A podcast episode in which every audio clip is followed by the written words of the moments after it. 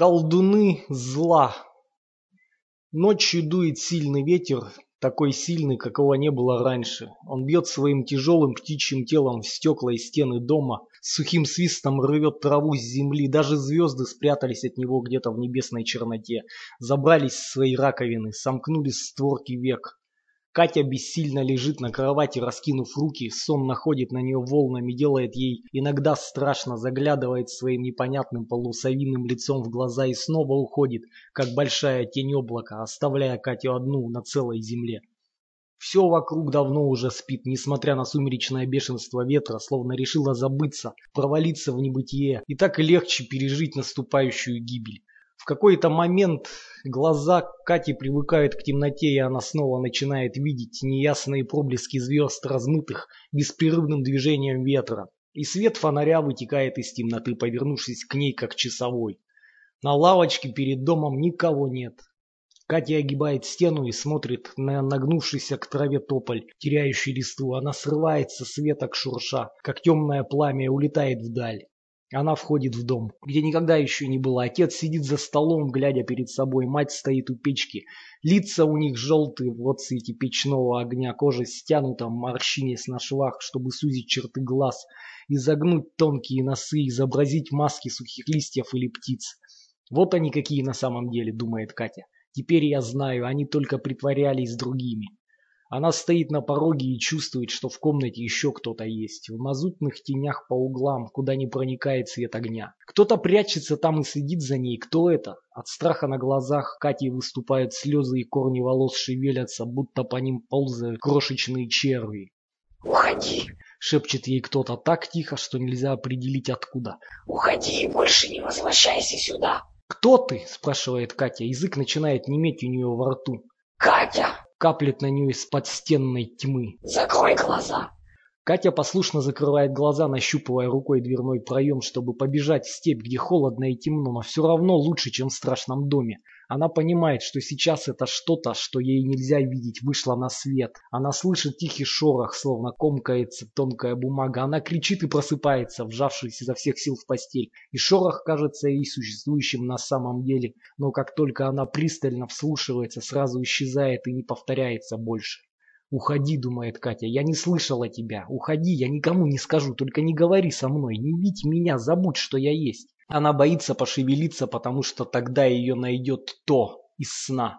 Оно здесь, близко, и если оно почувствует Катю, ее ничего не спасет. Она может кричать, но никто ее не услышит. И встать она не сможет, оно придет, скажет ей закрыть глаза. И когда она их закроет, оно сделает с ней страшное, страшное.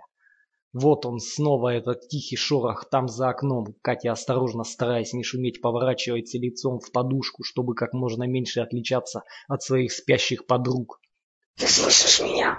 спрашивает шепот сквозь стену, и камень не в силах его приглушить. Катя узнает голос, это же девочка из сада. Она представляет себе ее лицо, покрытое холодными каплями росы. «Не прячься, я знаю, что ты здесь. Только закрой глаза, и я приду. Ты станешь мной, я стану тобой, хочешь?» «Нет», — беззвучно говорит Катя в подушку. «Боишься?» — тихо шепчет девочка из сада. «Трусишка!» «Уходи!» — шепчет Катя. «Ты не настоящая, ты мне только снишься!» «Ты дура!» — произносит шепот за стеной, наступает тишина.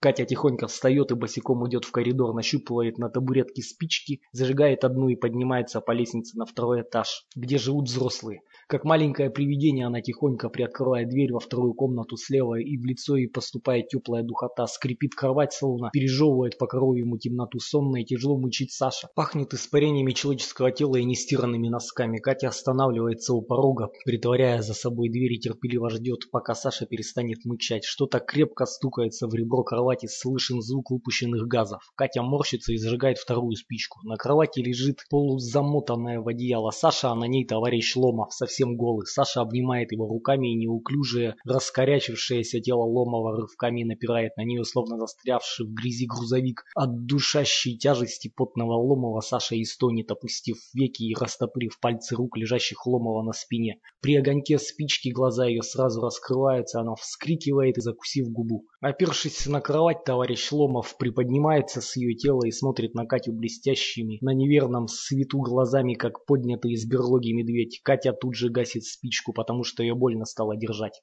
«Ты что, Катюша?» – спрашивает Саша, натужно дыша. «Я хотела спросить», – говорит Катя, – «может ли такое быть, чтобы из сна вышел человек и стал жить на земле?» «Нет, такого не бывает», – отвечает Саша. «Тебе приснилось что-то страшное?»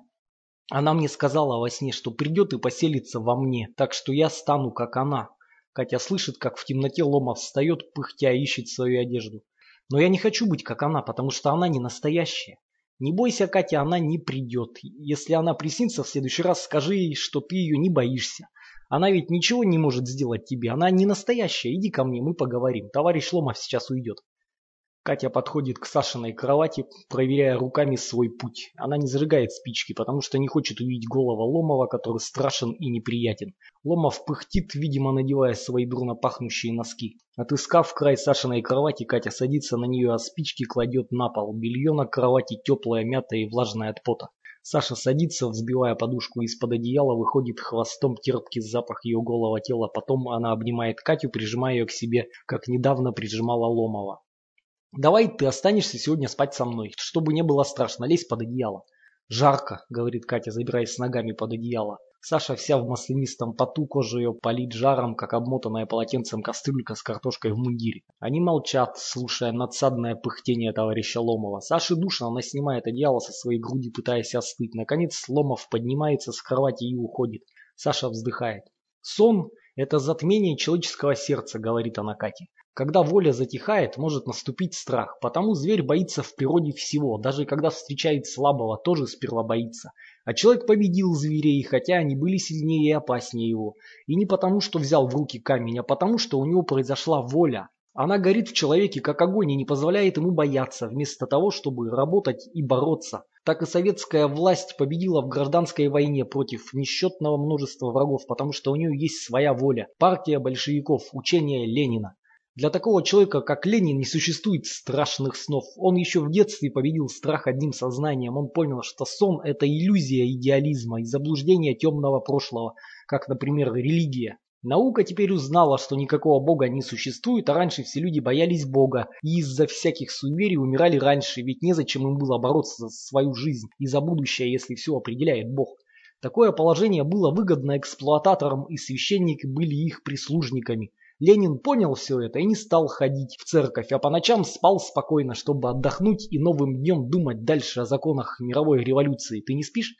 Нет, отвечает Катя. А тебе тяжело было под товарищем Ломовым лежать? Он ведь большой и тяжелый. Тяжело, соглашается Саша, но его жалко, у него всю семью белогвардейцы перебили, он несчастный человек, его несчастье настоящее, а твой страх нет. Я ведь знаю, что она не настоящая, а страшно все равно.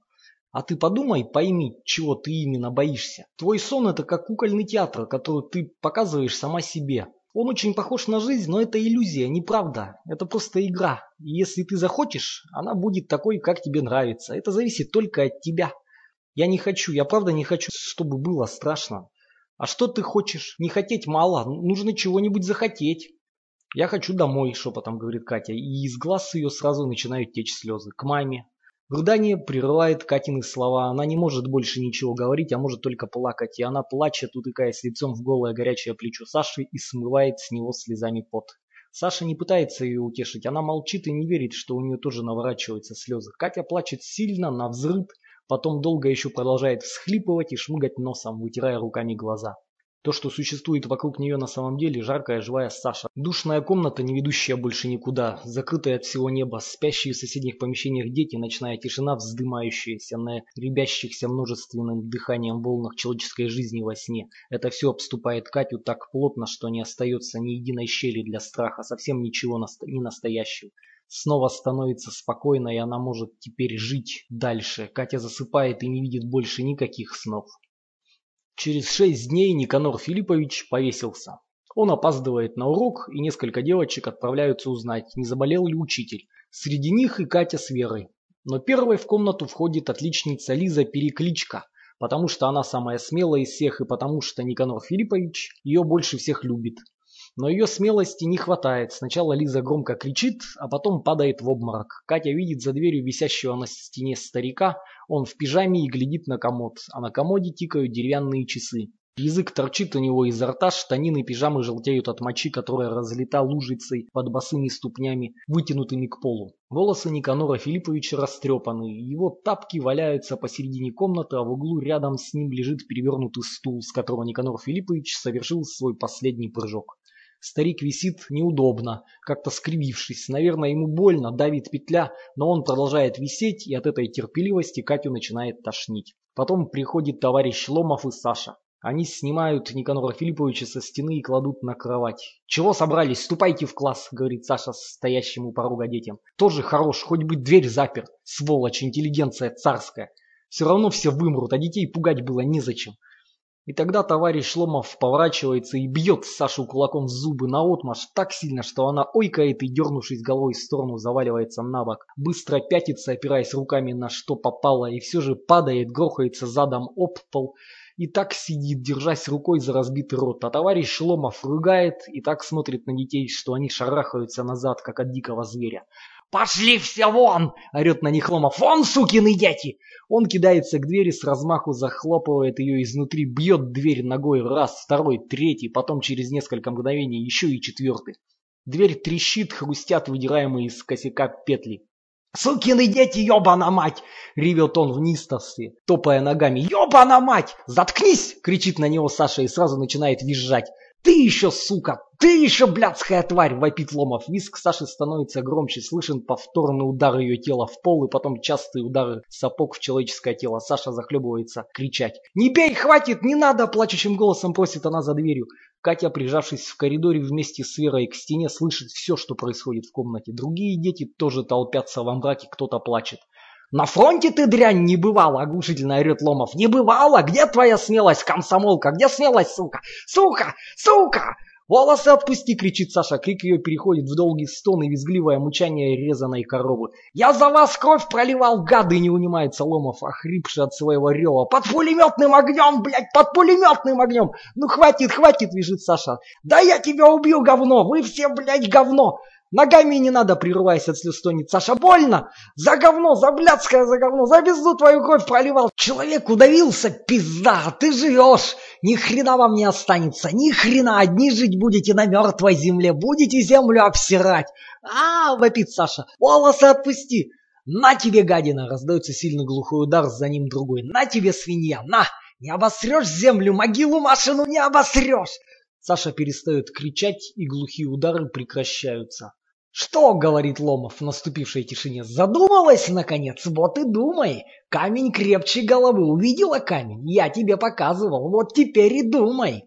Из комнаты слышится тихая возня, а потом начинается редкий чавкающий звук, слышный даже в коридоре. И многие мальчишки и девчонки в коридоре понимают, что товарищ Ломов делает с Сашей, положив ее животом на кровать прямо на ноги мертвого старика. Товарищ Ломов сипит, рявкает, иногда хрипло ругается коротким матом, а Саша молчит. Скоро становятся слышны удары о кровать, визгливый скрип пружин, а потом прекращается и это. Дверь тихо приоткрывается, и Ломов хрипло говорит расползающимся в сумрак детям. «Немедленно всем спать! Теперь наступила ночь!» Небо пасмурно, временами несколько смеркается и идет мелкий дождь, еле слышно шурша по травам. Перестает, снова уходит куда-то в недра земли, но солнца все равно нет. Из окна пахнет мокрой травой, которая от дождевой влаги будто оживает, хотя давно засохла и мертва. Товарищ Шломов установил на территории детского дома ночь, и все лежат в кроватях, хотя при дневном свете никто не может спать. Ломов запер двери и посадил толстую Клару в подпол, а что стало с Сашей неизвестно, она не выходит из комнаты, где Ломов ее бил. Лежать так просто в постели среди белого дня сперва было странно, а после стало скучно, и Катя с Верой на зло Ломову закуривают одну папироску на двоих, тайком передавая ее друг другу и затягиваясь под одеялами, чтобы он узнал, как не удержать ему их в четырех стенах, хоть бы он и окна тоже запер. Но когда трава приблизилась к Катиному лицу и пошел новый дождь, крупный как бриллианты, она жалеет о дыме, который вдохнула, потому что страх приходит снова, и она сразу оказывается в саду, где не бывала уже давно, и все вокруг такое мажущееся и яркое, словно тонко вылеплено из волшебного цветного пластилина, и зеленые глянцевые листья кустов, и чистая свежеполитая трава, и белые капли фонтанов, низвергающиеся в прозрачный воздух, и розы на ветвях, и огненные маргаритки вдоль дорожки и молочные кувшинки на черном зеркале пруда, где ряска лежит неподвижно, как невытертая пыль, и красные яблоки, мерцающие на деревьях, и мягкая желтая птица Иволга, молча сидящая на суку. А страшнее всего то, что Кате хочется идти по аллее мимо пруда к покрытой лозами лилового винограда стене. Неодолимая сила влечет ее туда, на песке четкие трапеции косого утреннего солнца, как ковер, и босые ноги Кати совсем не оставляют на нем следов. Она подходит к стене и сквозь крупные листья и переплетение усиков розовых плотных лос видит на сером камне какие-то рисунки, будто нарисованные цветными мелками, желтым, алым, голубым и темно-синим. Это просто линии, длинные, искривленные, как волосы, разметенные ветром. Но все же они изображают что-то таинственное и страшное. «Я рисовала этот всю ночь», — шепчет детский голос за спиной Кати. Она оборачивается и встречает девочку из сада, которая, наверное, и раньше стояла в зелени кустов. Но Катя ее не замечала, потому что девочка из сада одета в длинное зеленое платье с блестками. Совсем такое, как сверкающая каплями фонтанов листва. «А что это?» – спрашивает Катя, потому что хочет узнать, умеет ли она сама еще говорить. «Не узнаешь?» Девочка из сада выходит на песок, глядя Кате прямо в лицо. Катя никак не может понять, какого цвета у нее глаза. В каштановых волосах девочки из сада свит какой-то странный зеленый бант. «Это ты?» «Я?» Кате вдруг делается так страшно, что она хочет немедленно проснуться. Лицо девочки из сада искажается гримасой боли, словно ее дернули за волосы. «Перестань!» — шепчет она. «Ты не должна так делать. Тебе что, страшно?» «Нет», — лжет Катя.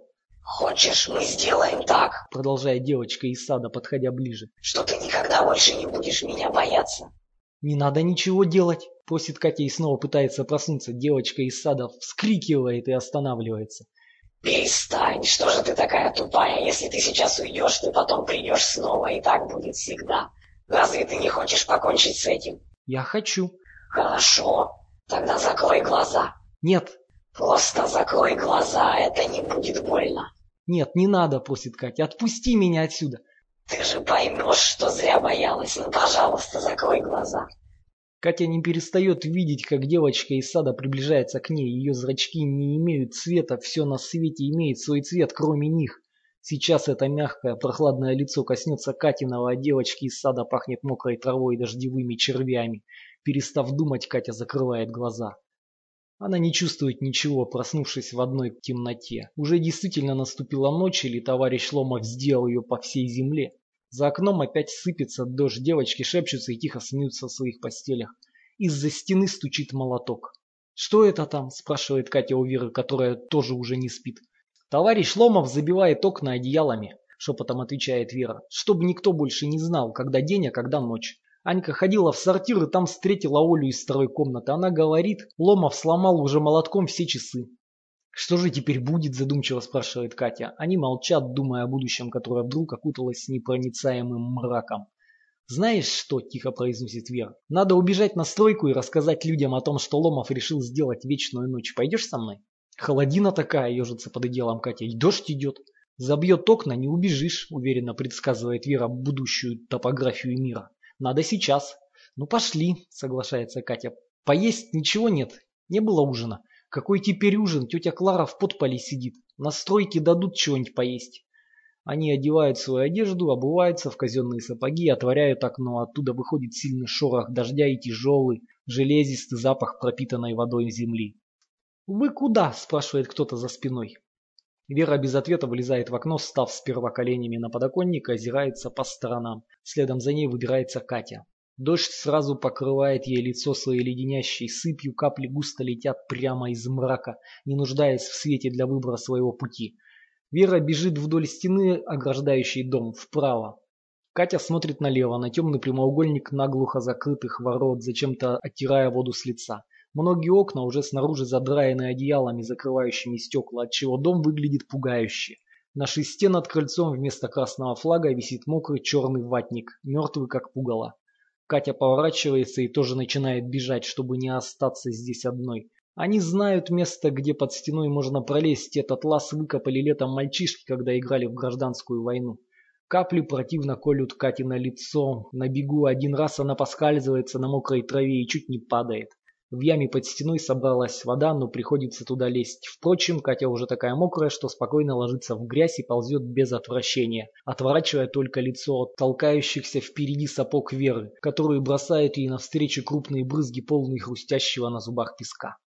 Дальше они бегут степью в темноте сквозь намокшие заросли травы. С нее вода заливается им сапоги и хлюпает, пропитав уже носки. На дороге лужи и грязь. Здесь приходится падать, стараясь только не вывихнуть ногу. Вся одежда уже в грязи, а кроме того, Кате все время чудится преследование, свирепого в своей нистовой классовой ненависти Ломова, вооруженного молотком, как типичным оружием пролетариата.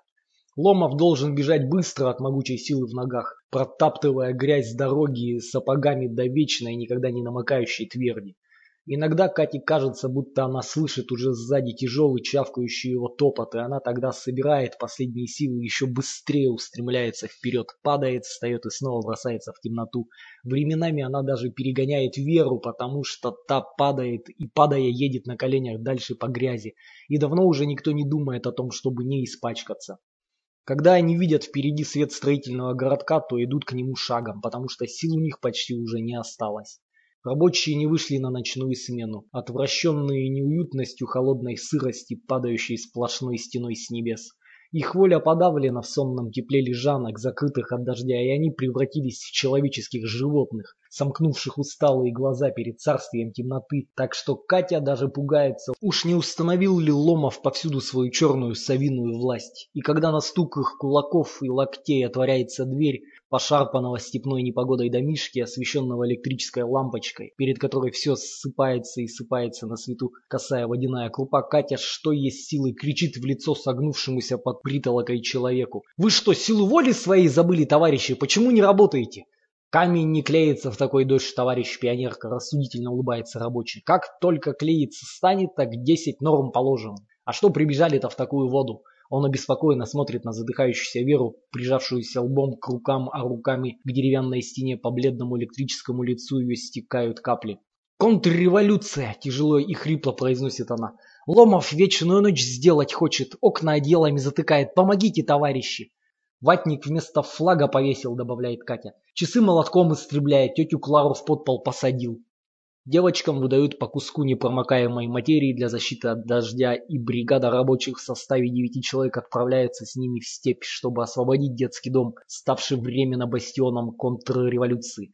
Они разбивают ломами запертые ворота, врываются в здание, ищут повсюду товарища Ломова, но находят только перепуганных детей, сидящих на своих кроватях, и злую Клару, измолотившую себе руки до синяков о дверь темницы.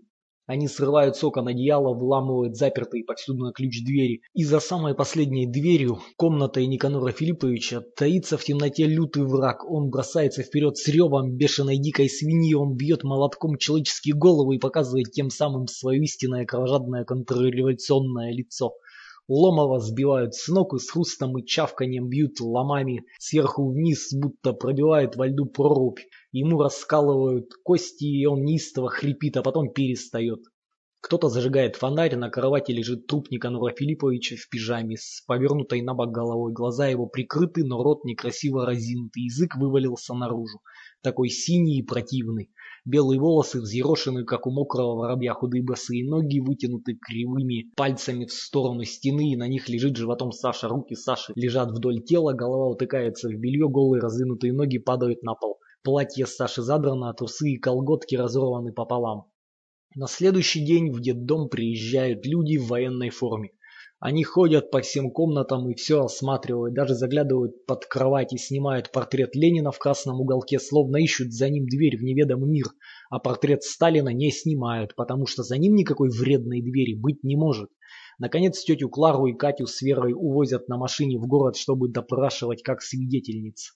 Там они попадают в большое здание, построенное из светлого камня, в котором так чисто и сухо, что вчерашний дождь кажется явлением потусторонним.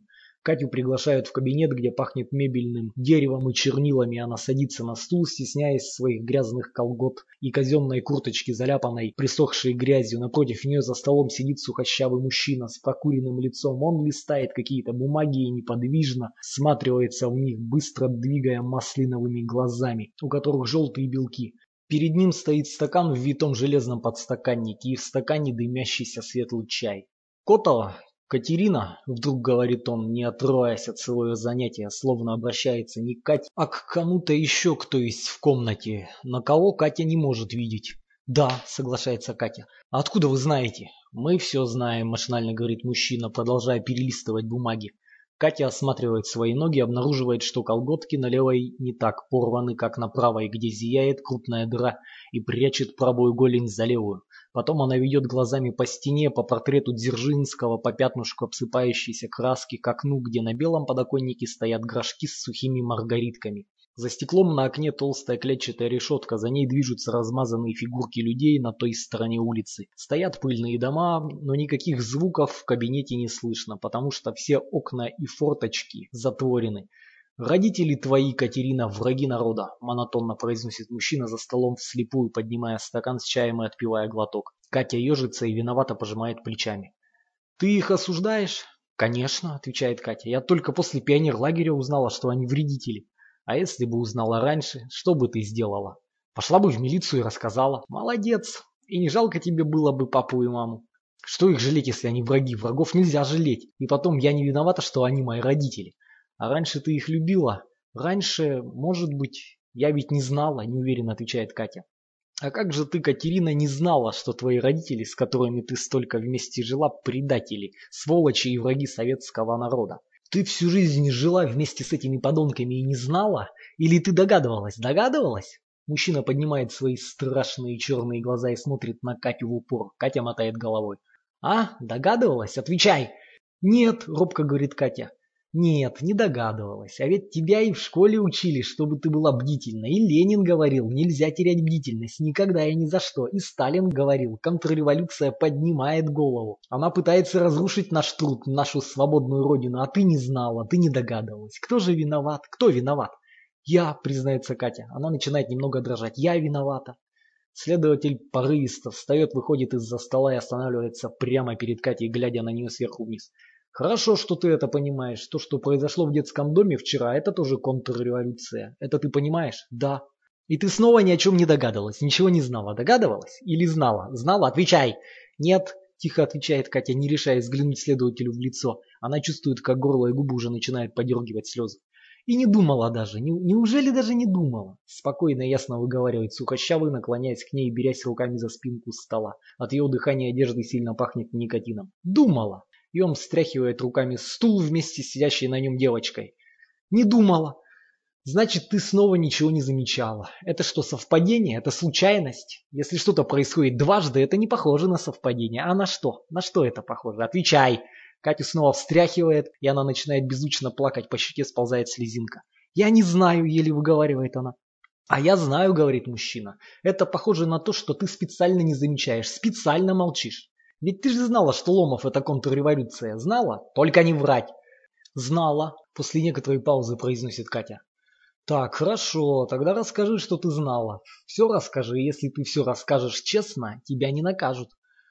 Он краткости всегда хотел и говорил, что законы нам не нужны, главное понимание. Еще он по ночам к Саше ходил и ложился на нее, а она терпела, потому что он бывший революционный матрос. А когда он на нее ложился, он ей делал больно. Вот он любил ей делать больно, а потом он ее вообще забил до смерти. Это все? Все. Честная пионерская. Катя подняла мокрые глаза и посмотрела на следователя. Честное пионерское слово придало ей немного смелости. Так, хорошо, а старик, который повесился, Никанор Крапин, он был с ним в сговоре? Не знаю. Опять увиливаешь? Юлить начинаешь? Не знаю. Это что за ответ? Это пионерский ответ? Следователь приближает лицо к Катиному, и мелкие брызги его слюны попадают ей на щеки. Они вообще не разговаривали, здоровались только, отвечает Катя, снова опуская глаза. В глаза мне смотри, жестко требует следователь. Значит, ты утверждаешь, что Крапин не был предателем? Я не знаю. Катя поднимает глаза и жмурится от его хрипловатого голоса, который бьет ей прямо в зрачки. А от чего же он удавился? Не знаю. Все ждали, что он на урок придет. Никто не думал, что он уже умер. А я знаю, от чего он удавился. Он был в сговоре с Ломовым, но в последний момент испугался и удавился, потому что боялся Ломова. И советской власти, которая таким, как он, скорый конец готовит, тоже боялся. Мужества в его жалкой душонке никакого не было. Да и какое мужество может быть у старого козла, одураченного буржуазными идеологиями? Мы еще разберемся, кто им позволил в детском доме детей учить. Старик был прихвостень реакции, с ним ясно, а Ломов действительно бывший красный матрос. Хоть и не пролетарий, но сила, в прошлом примкнувшая к революции. Замаскировавшаяся, затаившаяся в ее среде, чтобы потом нанести свой коварный удар. А ты молчала об этой кровавой банде, ты допустила их до открытого вредительства, и поэтому тебя можно считать пособницей. У твоей подруги Веры Мышкиной найден растительный наркотик сухой консистенции. Она призналась, что ты употребляла его вместе с ней. Это правда? Я не понимаю. Траву курила с Вышкиной? Да. Так, хорошо. Кто еще курил? Никто, только мы вдвоем. Значит так, Котова. Тебя переведут в интернат, где живут малолетние воровки, вредительницы и другие дети, которых хотят вырасти паразитами и обузой нашей советской стране. Но там из тебя, из всех их сделают людей. Воронин, девчонку накормить, поместить в изолятор завтра утром, чтоб Прошкин отвез ее в интернат. «Слушаюсь», — отвечает разлаженный молодой голос за Катиной спиной. «Давай, Котова, двигай», — обращается к ней сухощавый и неожиданно с улыбкой коротко хватает Катю рукой в живот. Кате больно, но она только сжимает губы, боясь вскрикнуть. Кормят ее горячей овсяной кашей и куском хлеба. Катя не хочет есть, но съедает все не от голода, а от страха перед новым поворотом своей жизни. Детский дом казался и пугающим приключением, а то, что теперь впереди темное здание с зарешетченными окошками. Глухой внутренний дворик, засыпанный снегом, обсыпавшиеся желтые стены, так представляла на себе интернат. Потому что такой была старая тюрьма, которую она видела в Москве. Неужели она теперь будет жить в тюрьме? Лежа на жесткой койке в маленькой комнатке с единственным окошком в верхней части двери, Катя не спит и думает о судьбе. Она ведь не воровала, не хулиганила, никого не обижала. Она ведь любила Сталина, Ленина и мировую революцию. Она ведь мечтала о светлом будущем и была пионеркой. Работала на субботниках, выпускала стенгазету, ходила по дворам с агитационными плакатами. Помогала после занятий отстающим и сама училась хорошо. Может быть, во всем виноваты родители, предавшие родину и Сталина, не хотевшие жить светло и счастливо, сияющей днями и ночами электрическим светом в Москве, не хотевшие честно работать на благо народа, затянутые чудовищным водоворотом зла, околдованные, потому что не может же человек просто так взять и стать злым, когда все знают, это плохо, это гадко и противно быть злым. Это никому не нужно, и никто не хочет стать таким, и если ты все равно становишься, значит уже не думаешь, не понимаешь ничего, и потому Катя представляла себе врагов народа людьми, не видящими смотрящими перед собой, в полусне совершающими свои преступления. Иногда они должны просыпаться хоть на мгновение, и тогда весь ужас должен остановиться перед ними, прежде чем сознание снова погрузится в бездну. Они должны плакать тогда, и глаза их должны означать живую боль. Страшная сила зла, потому может жить только извне и сама решать, в ком ей проснуться. Это болезнь, от которой лечение долго и мучительно. 10 лет тюрьмы, 20 лет тюрьмы. И Катя слышала, что многие люди, даже бывшие коммунисты, отсидев несколько лет и вроде бы исправившись, потом снова брались за старое. Так велика была мощь вражеской силы в их сердцах, раз она могла проснуться вновь, полностью подавить железную волю коммуниста, погасить горящий в его груди огонь и заставить его служить делу тьмы, хотеть, чтобы в мире голодали дети и умирали бедняки. Но в самой себе Катя не замечала той страшной апатии, что неизбежно сопутствует человеку, ставшему послушной куклой зла. В себе она знала, что хорошо, а что плохо, значит, она не больна, ее еще не околдовала. Однако, если лечение уже началось, стало быть, семена болезни уже внутри. Ей их не увидеть, а НКВДисты, постоянно сражающиеся со скверной, уже почуяли зло и гадость в ее детской душе. Катя прижимает ладонь к сердцу, которое бьется сейчас довольно сильно, и понимает, что проступками ее были классовая слепота и ложь. А она как другим, так и самой себе. Ни за что нельзя было быть слабой, потому что колдуны зла ждут этого непрерывно, они следят за тобой каждое мгновение, чтобы превратить тебя в животное, злую обезьяну, не помнящую даже жадности и зависти, а только слепую ненависть к народу. Злокознее и злорадство, только безумное тупое желание вредить, разрушать, мешать человечеству расти и делаться лучше. Нельзя закрывать глаз, а она закрывала. Нельзя делать то, что нельзя, а она делала. И подглядывать за товарищем Сталиным с облаков тоже выходит было нельзя. Его хождение в маковых полях будущего оказалось государственной тайной, а не тайной их со Сталиным. Эта тайна известна в органах безопасности и не такими, как Катя и Вера, с их недоразвитым еще классовым и историческим сознанием лезть в будущее, ведь за ними туда могут пролезть и колдуны зла. От ужаса при этом открытии Кате делается совсем страшно. Аж прошибло холодом. Ей хочется немедленно завопить, позвать Воронина, разбудить следователя с уставшими от бессонной борьбы, с мировым злом глазами и рассказать ему, что товарищу Сталину нужно отыскать себе другие поля, потому что теперь его жизни грозит опасность. Но Катя молчит, облизывая губы в темноте, потому что боится, что для нее найдут тогда наказание еще хуже интерната. А НКВД все равно, скорее всего, уже сделала правильные выводы из случившегося. Так она и засыпает, а во сне ходит по темным московским дворам, потом бежит, потому что нечто страшное, чего она не видит, преследует ее. Потом она начинает замечать это, то тут, то там, но не может понять, что же оно такое, пока наконец в своем собственном подъезде, а может просто в подъезде, как две капли воды, похожем на ее собственный. Она не видит саму себя, выходящую из мрака, и понимает, что это именно она, а не просто девочка, похожая на Катю, как две капли воды. И от этой реальности самой себя, думающей что-то другое, смотрящей на нее со стороны, Катя мучается ужасом и липнет к холодной стене. И кричит, и хочет лучше умереть. «Не узнаешь?» Снова спрашивает до ужаса знакомый шепот, проходящий сквозь камень, как через бумажный лист.